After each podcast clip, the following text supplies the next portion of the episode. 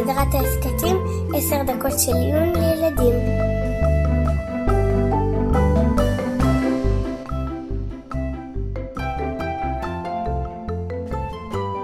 שלום לכולם, אתם מצטרפים אלינו לפרק הרביעי בסדרת הפרקים על משחקים בשבת, הסדרה המיוחדת של עשר דקות של עיון לילדים של הקיץ. אנחנו מזכירים לכם שנשמח מאוד אם תחשבו על משפחה או חברים שעדיין לא מכירים את ההסכת ותשלחו עליהם קישור להסכת. אבא, מותר לשחק בדברים חשמליים בבת? משחקים חשמליים בשבת? זו שאלה מאוד מעניינת. מה השאלה בכלל? ברור שאסור דברים חשמליים בשבת. זה לא כל כך ברור. אתם צודקים שאנחנו לא מפעילים חשמל בשבת, וגם משחקים חשמליים אנחנו לא מפעילים בשבת. אבל, האם זה אומר שאסור בכלל לשחק במשחק החשמלי? אם לדוגמה, יש מכונית שאפשר להפעיל אותה על חשמל, אבל אפשר גם לשחק איתה בלי ללחוץ על הכפתור החשמלי. האם אסור לשחק איתה בשבת? אם זה מכונית חשמלית, מכונית על שלט, אז היא מוקצה, לא? וואו, זו ממש שאלה מצוינת, שבזכות זה שנענה עליה, נוכל ללמוד כמה דברים מאוד חשובים.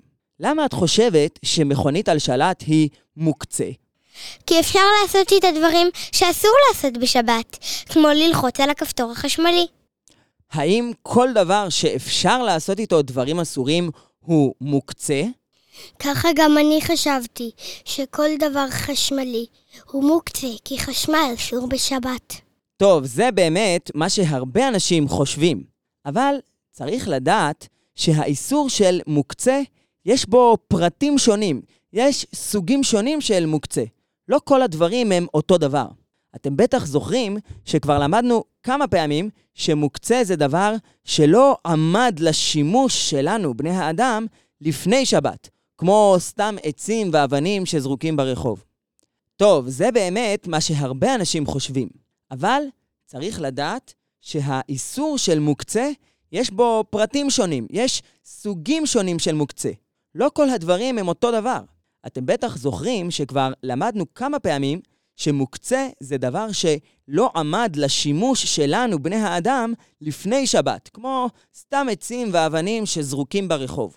נכון, אבל מכונית על שלט היא לא סתם זרוקה ברחוב, אז למה בכלל היא מוקצה? בדיוק. כלים וגם משחקים פשוטים שנמצאים בתוך הבית שלנו הם לא לגמרי מוקצה. בדרך כלל משחק כמו מכונית על שלט או משחק אחר נחשב בהלכה לכלי שמלאכתו לאיסור. מה זה כלי שמלאכתו לאיסור? כלי שמלאכתו לאיסור הוא חפץ שהשימוש המרכזי שלו הוא למשהו שאסור לעשות בשבת, אבל אפשר גם לעשות בו שימושים אחרים שמותר לעשות אותם בשבת. לדוגמה, יש לכם אולי פטיש בבית? פטיש זה כלי שהשימוש המרכזי שלו הוא איסור, לבנות, לחבר דברים, אבל אפשר להשתמש בפטיש גם לדברים אחרים. לדוגמה, אם אדם רוצה לפצח אגוז קשה, שזה דבר שמותר לעשות בשבת, יכול להיות שהוא יתקשה לפצח את האגוז ביד, והוא ייקח איזשהו סוג של פטיש ויפצח איתו את האגוז. האם מותר לקחת את הפטיש בשביל לפצח את האגוז בשבת? יש לי עוד דוגמה. מספריים. מספריים הם כלי שמשמש לאיסור, לגזור ולחתוך דפים, שזה אסור בשבת. אבל האם מותר להשתמש במספריים כדי לגזור דברים של אוכל, שמותר לגזור בשבת? דוגמה מצוינת. גם מספריים הם כלי שמלאכתו הרבה פעמים היא לאיסור, אבל אפשר גם לעשות איתם שימושים מותרים. הכלל בהלכות שבת הוא שכלי שמלאכתו לאיסור, אסור לטלטל אותו סתם כך, אבל מותר לטלטל אותו לצורך גופו ומקומו. מה זה גופו ומקומו? טלטול לצורך גופו זה טלטול למטרה של שימוש בכלי עצמו. למשל, אה, לקחת את הפטיש כדי לפצח בו את האגוז, זה טלטול לצורך גופו של הפטיש, לצורך שימוש בכלי, שימוש בפטיש. טלטול כזה מותר בשבת בכלי שמלאכתו לאיסור, וגם טלטול לצורך מקומו. אם הפטיש, נגיד, אה, נמצא במקום שמפריע לי, נגיד באמצע השולחן בשבת, אני רוצה לפנות את הפטיש מהשולחן כדי אה, לשים עליו אוכל, לשים עליו כלי שבת. אז הטלטול הוא לצורך המקום של הפטיש. גם במצב כזה, מותר לטלטל כלי שמלאכתו לאיסור, כמו פטיש או מספריים. ומה לגבי מכונית על שלט? אני חושב שגם מכונית על שלט או משחק חשמלי אחר, שאפשר גם לשחק בו בצורה כזו שלא מפעילים את החשמל, אז הוא כלי שמלאכתו לאיסור, שיש לו גם שימושים מותרים, ולכן מעיקר הדין מותר לטלטל אותו לצורך גופו ומקומו. זה אומר שמותר גם לשחק במשחק חשמלי, כי לשחק במשחק זה בעצם להשתמש בו, וזה טלטול לצורך גופו. נכון מאוד, מבחינת הדינים של מוקצה, אין איסור לטלטל משחק חשמלי, אם זה לצורך גופו, כמו שימוש במשחק, וגם לצורך מקומו. אמנם, בטח יש לכם בבית גם משחקים חשמליים שממש בקלות מתבלבלים ומפעילים אותם, וכמעט אי אפשר לשחק בהם בלי להפעיל את החשמל.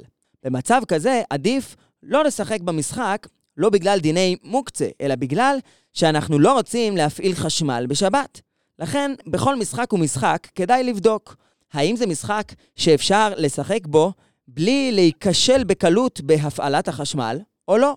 ודרך אגב, אם הגעתם למסקנה שזה משחק שאפשר לשחק בו גם בלי להפעיל את החשמל, לא צריך להיבהל אם uh, בטעות פעם החשמל נדלק.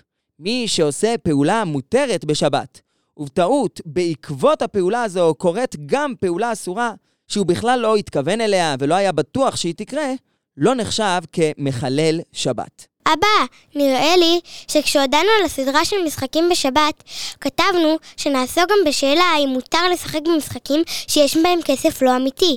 לא נראה לי שדיברנו על זה. או, טוב שהזכרת לנו. לגבי משחקים שיש בהם כסף, כמו לדוגמה מונופול, יש דיון בפוסקים. בשבת הרי אסור להשתמש בכסף אמיתי, כי כסף הוא מוקצה. חוץ מזה, בשבת אסור להתעסק בעניינים של מסחר, לקנות ולמכור דברים. בכלל, חז"ל לימדו אותנו שבשבת לא מתעסקים בענייני עבודה ופרנסה. שבת זה יום שבו אנחנו שובתים ממלאכה לא רק בידיים, אלא גם בדיבור שלנו. אפילו לא מדברים בענייני פרנסה, לא מתכננים מה לקנות ומה למכור, משתדלים בכלל לא לדבר על כסף. אמנם, מעיקר הדין, כל הדברים הללו מתייחסים לעיסוק בכסף אמיתי, בקנייה ומכירה של דברים אמיתיים, ולא במשחקי קופסה. אבל היו פוסקים שחשבו שמתאים לחנך גם ילדים שכשמשחקים, לא לשחק בכסף, גם אם הוא לא כסף אמיתי, ואם uh, כן משחקים, לא להזכיר בפירוש סכומים של כסף, אלא במקום נגיד uh, להגיד 100 שקלים תוך כדי המשחק, להגיד 100 תפוחים. המטרה היא להתרגל לכך שבשבת הדיבור שלנו הוא דיבור אחר, דיבור שונה מהדיבור של יום חול.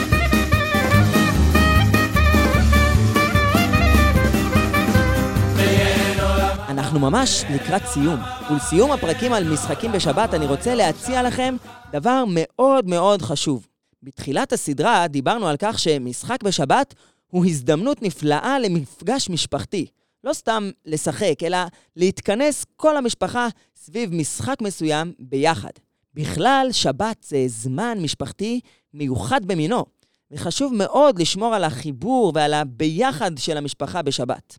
אבל חשוב לדעת ששבת וימים טובים ניתנו לעם ישראל לא רק בשביל משחקים, וחבל שנעביר את כל השבת רק במשחקים או בדברים מהסוג הזה. שבת ניתנה לעם ישראל כדי שיהיה זמן בשבוע שבו נעצור את המרוץ של ימות החול, את העיסוק שלנו בעניינים הרגילים, ונעסוק גם בדברים של קודש, בדברים רוחניים. חשוב מאוד לייחד זמן רציני בשבת ללימוד תורה. וזו הזדמנות מיוחדת ללימוד שונה בבית, לא כמו בבית הספר.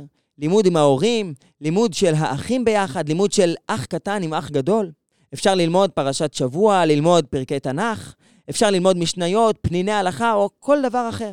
אם תקבעו לימוד קבוע בשבת, כמו לדוגמה שני פרקי תנ"ך כל שבת, אתם תגלו כמה מהר אפשר להתקדם, להספיק, לסיים ספרים, לדעת תורה. אל תפספסו את ההזדמנות לחוויה הנפלאה הזו, ללמוד בשבת, והכי כיף, ללמוד עם ההורים. כך תדאגו שהשבת שלכם תהיה לא רק זמן מנוחה יפה, לא רק זמן משפחתי, אלא גם זמן קדוש. זמן שהוא מעין עולם הבא.